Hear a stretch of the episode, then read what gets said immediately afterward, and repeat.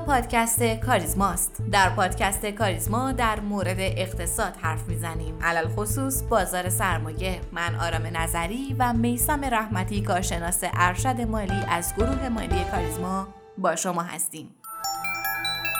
مرور اخبار این هفته مثل همیشه با اخبار برجامی شروع می کنیم. واشنگتن پست به نقل از مقامات آمریکایی گفت انتظار می رود ایالات متحده تا روز چهارشنبه پاسخ خود را درباره توافق هسته‌ای با ایران ارائه دهد. پس از ارائه پاسخ آمریکا نیاز به برگزاری مجدد مذاکرات در وین وجود خواهد داشت. به دنبال این خبر قیمت نفت در روز چهارشنبه اندکی کاهش یافت در حالی که روز قبل از آن به دلیل نگرانی ها از کاهش قریب الوقوع تولید اوپک پلاس تقریبا 4 درصد افزایش داشت. در روزهای گذشته خبر بزرگترین فساد مالی در شرکت فولاد مبارکه نقل محافل گشته. در گزارش تحقیق و تفحص مجلس از فولاد مبارکه اصفهان 90 عنوان تخلف، انحراف و تحمیل خسارت و توزیع رانت بالغ بر 91 هزار میلیارد تومان و همچنین ضعف‌های ساختاری و نواقص قانونی مورد شناسایی قرار گرفت. کمی از بورس کالا و عرضه خودرو بشنویم.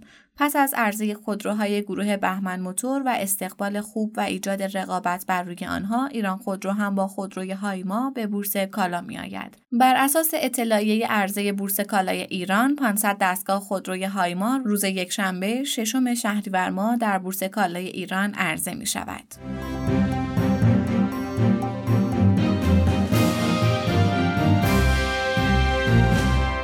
سلام و روز بر شما خوش شنوندگان و همراهان همیشگی پادکست کاریزما. امروز دوم شهریوره و اپیزود 89 پادکست کاریزما. سلام و عرض ادب خدمت همه شما عزیزان. امیدوارم که هفته بسیار خوبی رو پشت سر گذاشته باشید. ممنونم جناب رحمتی و امیدوارم که شهریور ماه خوبی رو هم شروع کنیم و تا پایان به خوبی پیش بره. خب اول از همه بریم سراغ بازار و وضعیت این هفته. این هفته شاهد یک وضعیت متعادل بودیم. اول هفته شاخص کل منفی و خب آخر هفته هم روند سعودی به خودش گرفت. در بازار این هفته ما شاهد یک روند ساید در نمادهای شاخصساز و حتی برجامی بودیم. ولی نمادهای کوچکتر بازار یعنی هموزنی های بازار مورد استقبال قرار گرفتن. اگر نگاهی به شاخص هموزنم بندازیم کاملا متوجه میشیم که رشد کوچکترهای بازار بیشتر از شاخص سازا بوده. شاخص کل کاملا درگیر مقاومت یک میلیون و هزار واحده و فعلا نشونه های عبور هم دیده نمیشه. ولی شاخص هموز نسبت به شاخص کل وضعیت خیلی بهتری داره. نگاهی به نمادهای فراکابی بازار بندازیم کاملا در این هفته رشد خوبی رو داشتن. اگر نگاهی به نسبت شاخص کل به هموز بندازیم نشون میده که شاخص هموز نسبت به شاخص کل کاملا برتری داره و این برتری می‌تونه ادامه هم پیدا کنه. به هر حال کاهش انتظارات تورمی می‌تونه رو شاخص کل اثر منفی بذاره و قاعدتا با توجه به نقدینگی که تو بازار وجود داره این نمادهای کوچکتر بازارن که می‌تونن مورد توجه قرار بگیرن. بسیار هم عالی. در کل مرداد ماه امسال به نظر می رسید که وضعیت از نظر اقتصادی کمی بهتر شده. گزارش مرکز آمار چی بوده در این خصوص؟ بله همونطوری که شما گفتید توی مرداد ماه وضعیت از نظر اقتصادی کمی بهتر شده. گزارش مرکز آمار نشون میده که تورم ماهانه در مرداد ماه امسال با ثبت رقم دو درصد به کمترین مقدار طی ماههای گذشته رسیده. در کنار افت تورم ماهانه تورم نقطه به نقطه هم روند کاهشی پیدا کرده و توی مرداد ماه امسال به سطح حدوداً 52 درصد رسیده. مرداد ماه به نظر می‌رسه می‌تونه آغاز یک رالی کاهشی برای تورم در اقتصاد ایران باشه. افت انتظارات تورمی به دلیل انتشار اخبار خوب از لغو تحریما و توافق هسته‌ای می‌تونه این مسیر نزولی تورم ادامه پیدا کنه و به نظر می‌رسه همون الگویی که در سال 92 هم داشتیم می‌تونه در سال 1401 هم تکرار بشه. اگر یادمون باشه با توجه به انتظارات مثبت اقتصادی و لغو تحریما تورم نقطه به نقطه از سطح بالای 40 درصد حتی به زیر 20 درصد هم توی آخر سال 92 رسید. در کنار این موضوع باید توجه کنیم که اصلاح روند متغیرهای پولی توی ماهای آتی می‌تونه شرایط رو برای حتی تورم تک رقمی در سال آینده هم فراهم کنه. در نتیجه به نظر می‌رسه تا پایان سال ما روند کاهشی در تورم ماهانمون رو هر چند کم داشته باشیم. انشاءالله که همینطور باشه. یه سرم به بازارهای جهانی بزنیم و رقابت بین یورو دلار که بالاخره به نفع دلار تموم شد و یورو به پایین ترین سطح خودش روی 20 سال اخیر رسیده که خیلی اتفاق عجیب و جالبیه. بله در هفته که گذشت دلار یه سبقت تاریخی از یورو گرفت و دلار آمریکا حدود یک ممیز هفت هزارم یورو معامله شد. اما سوال اصلی اینه که دلیل این اتفاق چیه؟ روز سهشنبه به دلیل اینکه روسیه قصد داره صادرات گاز خودش رو به اروپا قطع کنه و همین عامل با توجه به نزدیک شدن فصل سرما مقامات اروپایی رو به فکر سهمیه بندی گاز در فصل زمستان انداخته که همین عامل اولیه برای افت ارزش یورو. دومین عامل هم انتشار گزارش پی ام آی حوزه یوروه که نشون دهنده رکود احتمالی در ماهای آینده است. همه این عوامل در کنار افزایش نرخ بهره بانک مرکزی آمریکا باعث شده که دلار از یورو سبقت بگیره و با توجه به تحلیل های جهانی به نظر می‌رسه تا مدت این وضعیت بین یورو و دلار پایدار باشه.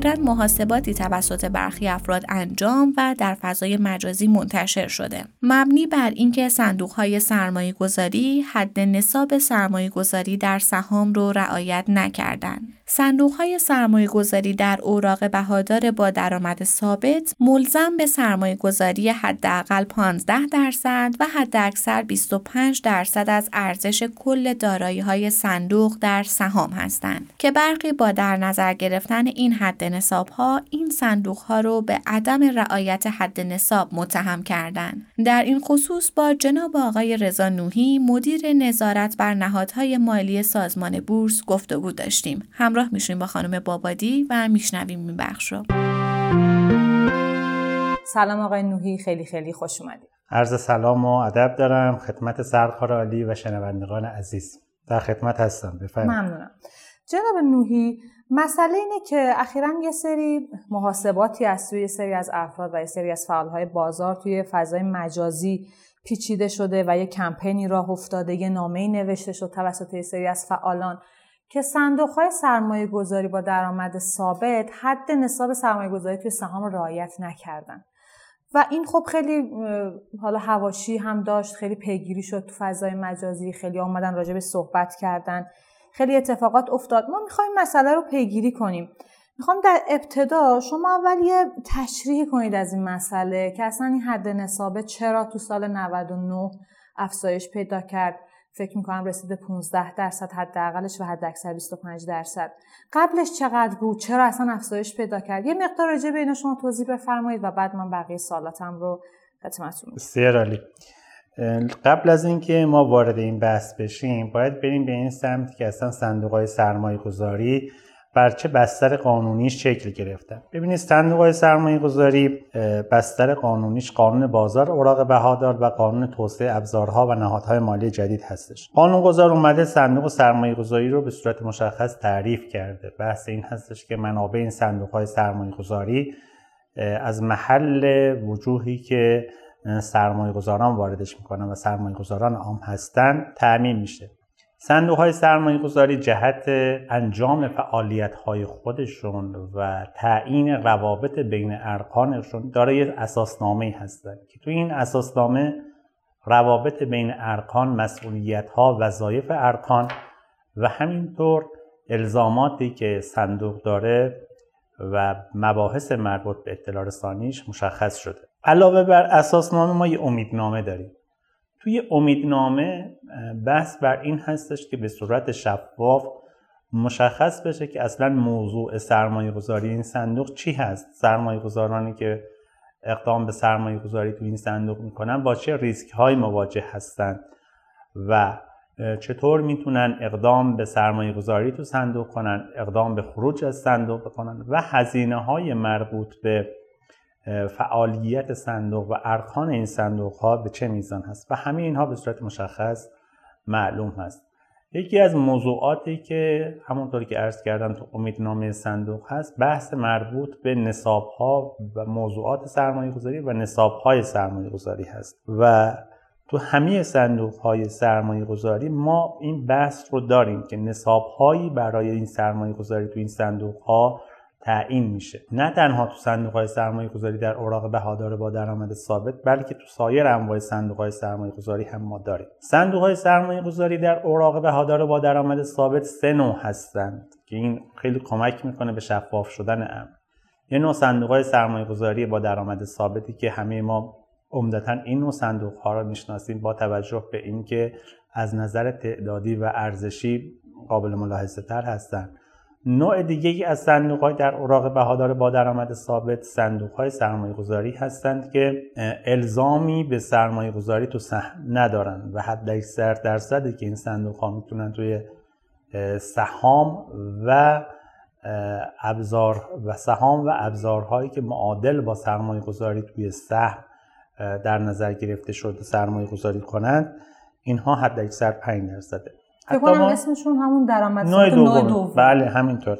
و نوع سومی که داریم صندوق های سرمایه گذاری در اوراق بهادار با درآمد ثابت مختص اوراق دولتی هست که تو این صندوق ها اصلا ما بحث ممنوعیت خرید سهم رو داریم به موردی که باید بیشتر توجه کنیم این هستش که خب این صندوق ها صرفا بحث نصاب سهام که ندارن. نصاب سرمایه گذاری در سهام یکی از نصاب هایی که اینها باید داشته باشن. ما حتی به منظور اینکه ریسک های مربوط به سرمایه گذاری در اون سهم هایی که وجود داره یک مقدار کنترل هم اتفاق بیفته حتی نسبت مشخصی از دارایی هاش رو می‌تونه به سرمایه گذاری تو یک سهم اختصاص بده. و علاوه بر این همونطوری که خدمت سرکارالی هم عرض کردم نصاب های دیگه وجود داره مثل نصاب حداکثر سرمایه گذاری در سپرده بانکی و گواهی سپرده بانکی که اون هم نصاب حداکثر 40 درصد رو داره. نکته ای که عرض کردم خدمت سرکارالی این هستش که ببینید سرمایه گذاری در سهام و ابزارهایی که معادل با سرمایه گذاری در سهام در نظر گرفته شده. این صندوق ها همونطور که فرمودید 15 درصد ملزم به سرمایه گذاری در سهام هستند که این نصاب سرمایه گذاری در سهام شامل نصاب سرمایه گذاری در سهام، حق تقدم سهام، اختیار معامله سهام مربوطه، گواهی سپرده کالایی و همینطور صندوق های سرمایه گذاری علاوه بر این طی ابلاغی های شماره 120 20 188 و 120 20 189 بر اساس مصوباتی که وجود داره سرمایه گذاری در موضوعاتی مثل سرمایه گذاری در اوراقی که تامین اوراق تامین مالی اسلامی که با هدف خرید سهام اون اوراق منتشر میشن هم جز نصاب سرمایه گذاری در سهام لحاظ میشه. و علاوه بر این حد اکثر 50 درصد مبلغ سرمایه گذاری هم که در سهامی صورت می‌گیره که مبنای انتشار اوراق طبعی هستند جز این نصاب قرار می‌گیره. فراموش نکنیم که خب صندوق های سرمایه گذاری همواره با صدور و ابطال مواجه هستند یعنی اندازه صندوق امکان داره کوچک یا بزرگ بشه صندوق با صدورهای مواجه بشه که منابع واردش میشه. همچنین با ابطال هایی که باید مدیر صندوق جهت پاسخدهی به این ابطال ها منابع نقد رو تهیه کنه و به سرمایه گذار به حساب سرمایه گذار واریز کنه.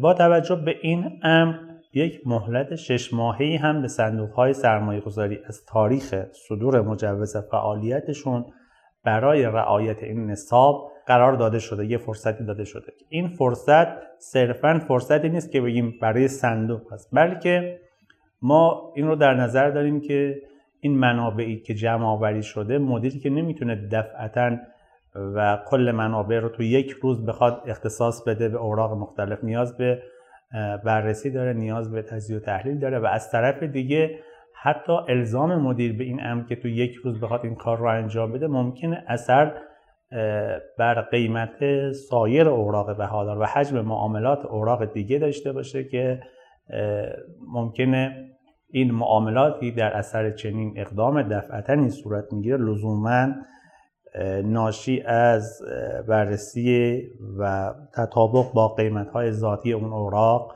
نباشه. به همین منظور یه فرصت شش ماهی در اختیار صندوق قرار گرفته که بتونه نصاب خودش رو با اون نصاب هایی که تعیین شده مطابقت بده. بسیار عالی. جناب نوحی یه مسئله که مطرح میشه از سوی برخی از حالا کارشناسان بازار اینه که چرا اساسا باید صندوق با درآمد ثابت بیاد تو سهام در حقیقت سرمایه گذاری کنه؟ خب بالاخره این صندوق ها رو آدم های ریسک گریزی میان سمتشون و آدمایی که دوست ندارن به هیچ عنوان هیچ ریسکی رو متحمل بشن. ولی چرا صندوق ها میان؟ یعنی چرا ملزم شدن؟ این الزام چرا وجود داره که صندوق حتما باید یه 15 درصد رو ببره توی سهام؟ شاید سرمایه گذار عادی سرمایه گذاری که می‌خواد بیاد از ریسکای بازار در امان بمونه شاید اصلا دوست نداره پولش بره تو سهام. اگر می‌خواست خب می‌رفت صندوق سهامی می‌خرید.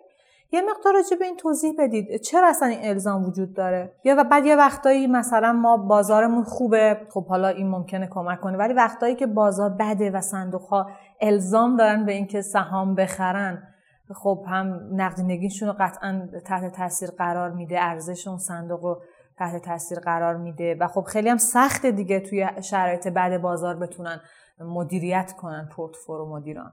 من باید از همین فرصت استفاده کنم تا یک اصطلاحی که به صورت نادرست باب شده این اصطلاح یک مقدار اصلاح بشه. سرقرالی فرمود صندوق های با درآمد ثابت. من بازم تاکید می‌کنم این صندوق های اسم این صندوق نوع این صندوق ها صندوق های سرمایه گذاری در اوراق بهادار با درآمد ثابت هستند. و در امیدنامهشون هم به سراحت اعلام شده که این صندوق های سرمایه گذاری بخش عمده ای از دارایی های خودشون رو به سرمایه گذاری در اوراق بهادار با درآمد ثابت تخصیص می‌دهند. بنابراین حتی ممکنه صندوقی توی سهم سرمایه گذاریش میزان صفر باشه. اما باز هم نوساناتی هرچند ممکن نوساناتش به نسبت پایینتر در خصوص دارایی‌هاش وجود داشته باشه. چرا؟ چون حتی همون اوراق بهادار با درآمد ثابت هم مورد معامله قرار می‌گیرند و قیمت‌های اونها تأثیر میپذیره از عرضه و تقاضایی که برای اون اوراق وجود داره. و به طب خود صندوق رو هم که اقدام به خرید یعنی اقدام به اون خرید اون اوراق کرده و قسمتی از پورتفوش اون اوراق هست تحت تاثیر قرار میده و ممکنه انیویش رو با نوساناتی همراه کنه. ببینید هر ابزاری که مقرراتش مربوط به اون تدوین میشه و ابلاغ میشه و مورد استفاده قرار می‌گیره توی بستر همون محیط هستش که رشد پیدا می‌کنه و ادامه میده. من خدمتتون عرض کردم صندوق سرمایه گذاری نه تنها صندوق سرمایه حتی ما می‌تونیم بگیم که بقیه ابزارها هم به نوع یک سیستم زنده هستند. سیستم زنده سیستمی هستش که یک دریافتی از بیرون داره و یک محصول و یا یک اثری رو به خود از خودش به جا می‌گذاره. و در اثر همین عوامل ما سیستم رو همواره با یه سری تغییراتی می‌بینیم یه سری تغییراتی می‌کنه و نمی‌تونیم بگیم که یک سیستم حالت ثابت به خودش بگیره. صندوق های سرمایه گذاری هم در بستر, در بستر بازار سرمایه ایران شکل گرفتن با چارچوب هایی که وجود داره براش. و بر همین اساس هر گونه نصابی هم که براشون تعریف میشه نصابی هستش که از همین بستر شکل می‌گیره. من خدمت شما عرض کردم که ببینید این صندوق ها ملزم هستن نسبتی از دارایی هاشون رو در موضوعی که فرمودید سرمایه گذاری کنند بله ممکنه این دارایی ها از نظر میزان نوسانی که داره نسبت به سایر دارایی ها یک مقدار نوسانشون بیشتر باشه. اما بر اساس مصوباتی که وجود داره و ابلاغ هم شده همون ابلاغی شماره 120 20 188 و 189 مدیران صندوق ها جهت کنترل ریسکشون ابزارهایی در اختیارشون قرار داده یعنی داده شده. یعنی اینها می‌تونن در اوراق تامین مالی اسلامی سرمایه گذاری کنن و هر مبلغی که تو اون اوراق سرمایه گذاری می‌کنن به مسابه نسبتی از سرمایه گذاری در موضوع سهام و حق تقدم سهام لحاظ میشه. پس ابزارهای کنترلی هم برای این امر وجود داره. ضمن اینکه خب من چند تا مورد خدمت شما عرض کردم بحث اون ابزارهای جایگزین فرصت شش ماهی که داده شده و انواع صندوق های با درآمد ثابتی که داریم. یعنی توی هر گونه بررسی که می‌خواد اتفاق بیفته باید همه این موارد لحاظ بشه و بعد از این ما می‌تونیم یک گزارشی بدهیم بدهیم ببینیم که وضعیت رعایت نصاب دارایی ها توسط صندوق ها چگونه بوده. و اینکه صندوق ها همواره صدور و ابطال وجود داره ممکنه بعضی از مواقع عینا اون نسبتی که اعلام میشه محقق نشه ممکنه یک درصد کمتر بشه بیشتر بشه. و در کنار این یک تعدادی از صندوق های سرمایه گذاری هم ممکنه نسبتی که دارن و اون نسبتی که باید رعایت کنن اختلافشون بیشتر از این اعداد باشه. که در اون موارد هم به صورت مستمر مورد نظارت قرار می‌گیرن بررسی های لازم صورت می‌گیره و در خصوص اون دسته از صندوق های سرمایه گذاری که نصابشون رو رعایت نکردن و یا عملیاتی که دارن انجام میدن در راستای رعایت اون نصاب نیست قطعا اقدامات توسعه که دارند سازمان هر گونه انجام اقدامات توسعه ایشون رو منوط به این می‌کنه که این نصاب ها رو رعایت کنه و بعد از رعایت این نصاب ها هم اجازه بحث مربوط به افزایش سقفی که در خصوص صندوق های سرمایه گذاری معمول هست مورد بررسی قرار می‌گیره و نسبت بهش تصمیم گیری میشه. اتفاقا این سوال می‌خواستم ازتون بپرسم که الان صندوق های خب وجود دارن که شاید این حد نصاب رعایت نکردن. بعد سازمان چه تدابیر مثلا قانونی داره که این متخلفین رو مثلا یه جورای جریمه کنه؟ پس شما میفرمایید که از افزایش سقفشون جلوگیری می‌کنه و برنامه های توسعه ای اگر دارن. یعنی هیچ برخورد قانونی خاصی با اونو فعلا انجام نمیشه. مگر اینکه بخوان سقف صندوق رو افزایش بدن. من اون موضوعی که خدمت شما عرض کردم بخشی از اقداماتی هست که صورت می‌گیره. ضمن اینکه ما باید توجه کنیم که صندوق های سرمایه گذاری یک شخصیت و حقوقی هستش که بیشترین خودتنظیمی رو داره. چرا؟ چون اولا که بحث نصاب های سرمایه گذاری براش تعریف شده. ثانیا اینکه یک رکنی داره تحت عنوان متولی که به صورت مستمر داره به عملکرد صندوق رعایت قوانین و مقررات بر اون صندوق داره نظارت می‌کنه و هر گونه احکامی که در آتی یا حالا اگر قبلی هم بوده ناشی از قصور هر یکی از ارقام باشه متوجه اون رکن میشه و باید خیلی نسبت به این امر حساس باشن اینو عرض کنم خدمت شما اون ممکنه بعضا از صندوق های سرمایه گذاری نصاب هایی رو رعایت نکرده باشن. اما اون نصاب ها با اون چیزی که سرکار علی فرمودید اختلاف فاحشی داره. در خصوص همین مواردی هم که هستش به صورت مستمر هم بررسی ها صورت می‌گیره. با در خصوص تصمیمات و اقدامات توسعه این صندوق ها برخورد میشه و حتی مدیر صندوق اگر بحث تأسیس صندوق های جدیدی داشته باشه. با اونها هم این موضوعات مد نظر قرار می‌گیره که عمل کرده مدیر در صندوق هایی که در اختیار داشته چطور بوده. و بعضی از مواردی هم که ما داریم که خب دیگه می‌بینیم که این تفاوت فاحش هستش و علا رقم درخواست توضیح هایی که ارائه شده و فرصت شش ماهه که در اختیار مدیر بوده تا این نصاب ها رو رعایت کنه چنین کاری رو نکرده بحث ارجاع این دوستان به کمیته پیگیری تخلفات رو داریم و کمیته پیگیری تخلفات ما ممکنه منجر به احکامی حتی بشود که این اعضای هیئت مدیره مدیر صندوق و یا سایر ارکان رو از حتی سهامداری نهادهای مالی نهادهای مالی محروم کنه از تصدی سمت حتی محروم کنه. خب ما توجه به اینکه این موضوعات بعضا موضوعاتی هستش که نیازمند بررسی و اتمام مراحل رسیدگی هسته شاید اونجوری که باید امکان علنی کردنش وجود نداره. اما به صورت مستمر این اتفاقات صورت می‌گیره و این برخوردها با اون مدیران صندوق هایی که نصاب ها رعایت نکنن و نه تنها بحث نصاب بلکه موضوعات دیگری هم وجود داره در حوزه تخلفات که اگر اونها را رعایت نکرده باشن باش برخورد میشه و نظارت و بررسی سازمان صرف بحث نصاب های صندوق نیست. ممکنه حتی یه صندوقی نصاب هاش هم همه رعایت شده باشه. اما فعالیتی که داره می‌کنه مدیر صندوق در راستای صرف و صلاح سرمایه گذار نباشه. نصاب ها رو شما می‌بینید همش مطابقت داره. پس بنابراین نظارت حوزه وسیعتری نسبت به صرف نصاب یک نوع از دارایی ها داره.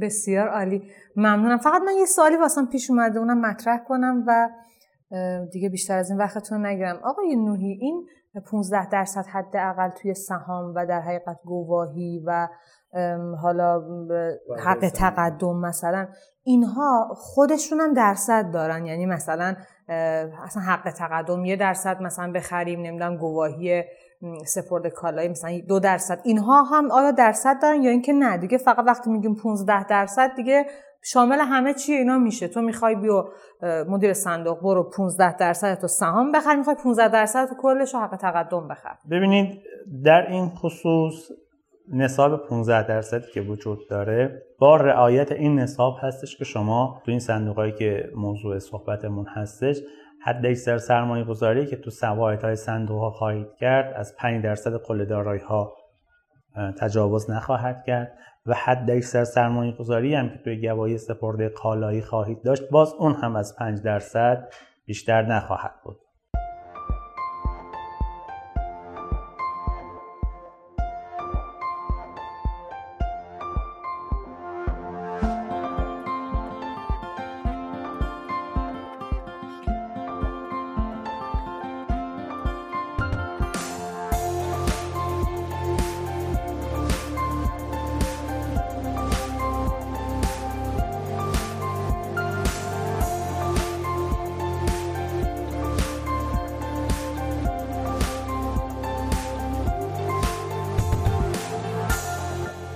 سیستم کار شاه بود. گاهی در اثر فشار خارجی ها و بعضی اوقات هم برای عوام فریبی. برای اینکه وانمود کنه که با فساد مبارزه می‌کنه قدم های صحیحی برمی داشت اما بعد از مدت کوتاهی پشیمون می‌شد و مجددا از عناصر و عوامل فساد پشتیبانی می‌کرد و افراد صالح رو برکنار می‌کرد این صحبت های یکی از جسورترین و سریحترین تکنوکرات های دوران پهلوی دوم یعنی دکتر غلامرضا مقدمه. غلامرضا مقدم تحصیلات خودش رو در رشته اقتصاد تا مرحله تهیه رساله دکترا توی دانشگاه استنفورد به پایان برد. ولی قبل از دفاع از رساله در سال 1332 برای دیدار خانوادهش و گرفتن کار به ایران اومد اما کودتای 28 مرداد 32 سبب آزردگی شد و ایران رو ترک کرد. به آمریکا برگشت و در صندوق بین المللی پول مشغول کار شد.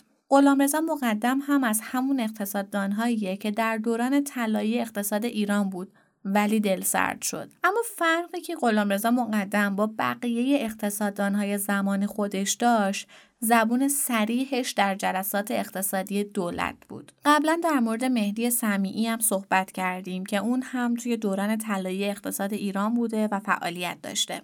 توی دوران ریاست ابوالحسن ابتهاج در سازمان برنامه مقدم به ایران اومد و توی دبیرخانه شورای اقتصاد مشغول به کار شد و بعد هم به دعوت ابتهاج و, و البته با مشارکت خداداد فرمان فرمایان در سازمان برنامه دفتر اقتصادی رو تشکیل داد. توی دوران ریاست ابتهاج توی سازمان برنامه بر اساس قانون برنامه دوم عمرانی کشور 80 درصد درآمد حاصل از فروش نفت برای اجرای طرحهای عمرانی به سازمان برنامه و 20 درصد به بودجه عادی دولت اختصاص پیدا می کرد. وقتی دولت منوچهر اقبال با کسری بودجه مواجه شد، قصد کرد که درصد بیشتری از بودجه رو به دولت اختصاص بده. اختلافاتی بین دولت و سازمان برنامه رخ داد و ابتهاج مقدم رو مأمور رسیدگی به بودجه دولت کرد. مقدم در این باره توی کتاب پروژه تاریخ شفاهی ایران دانشگاه هاروارد میگه که من هم یک مطالعه کردم و به ابتهاج گزارش دادم که در بودجه عادی دولت هزینه های زائد و بیهوده خیلی زیاده و یک هزینه های مشخصی رو ارائه کردم که میشه اونها رو حذف کرد یا کاهش داد.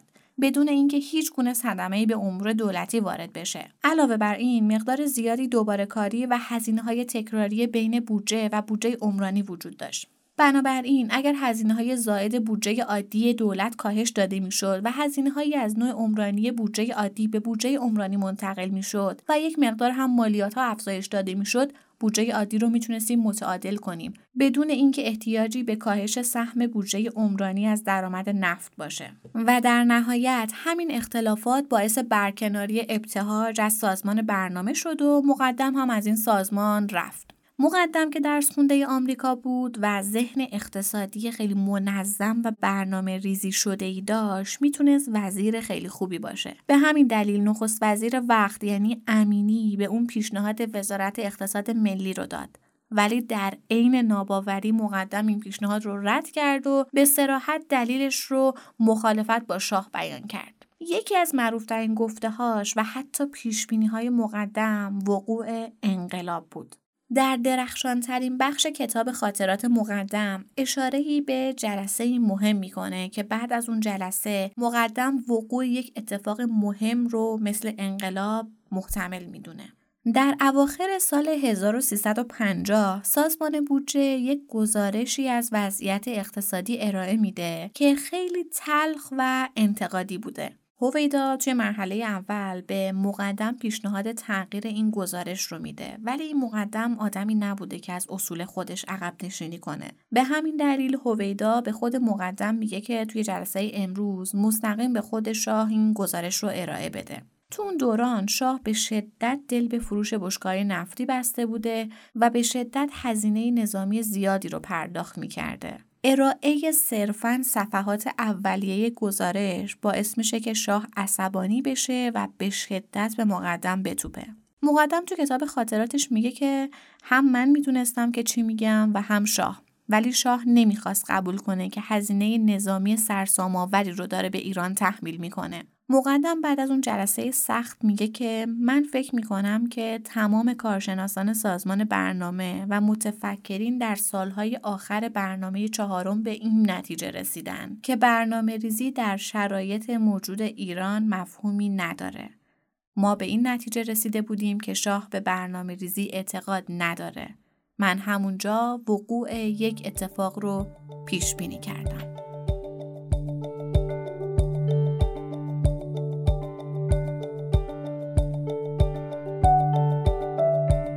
ممنون از شما که ما رو میشنوید. لطفا سوالات، نظرات، انتقادات و پیشنهادات خودتون رو از طریق آیدی تلگرام pod underline admin با ما در میون بذارید. دی underline admin باعث افتخار ماست که صدای شما باشیم. ما رو هر هفته به نام پادکست کاریزما در تمام پادگیرها مثل Castbox، Overcast بشنوید و به اشتراک بگذارید. تا هفته آینده و قسمت بعد خدا نگهدار.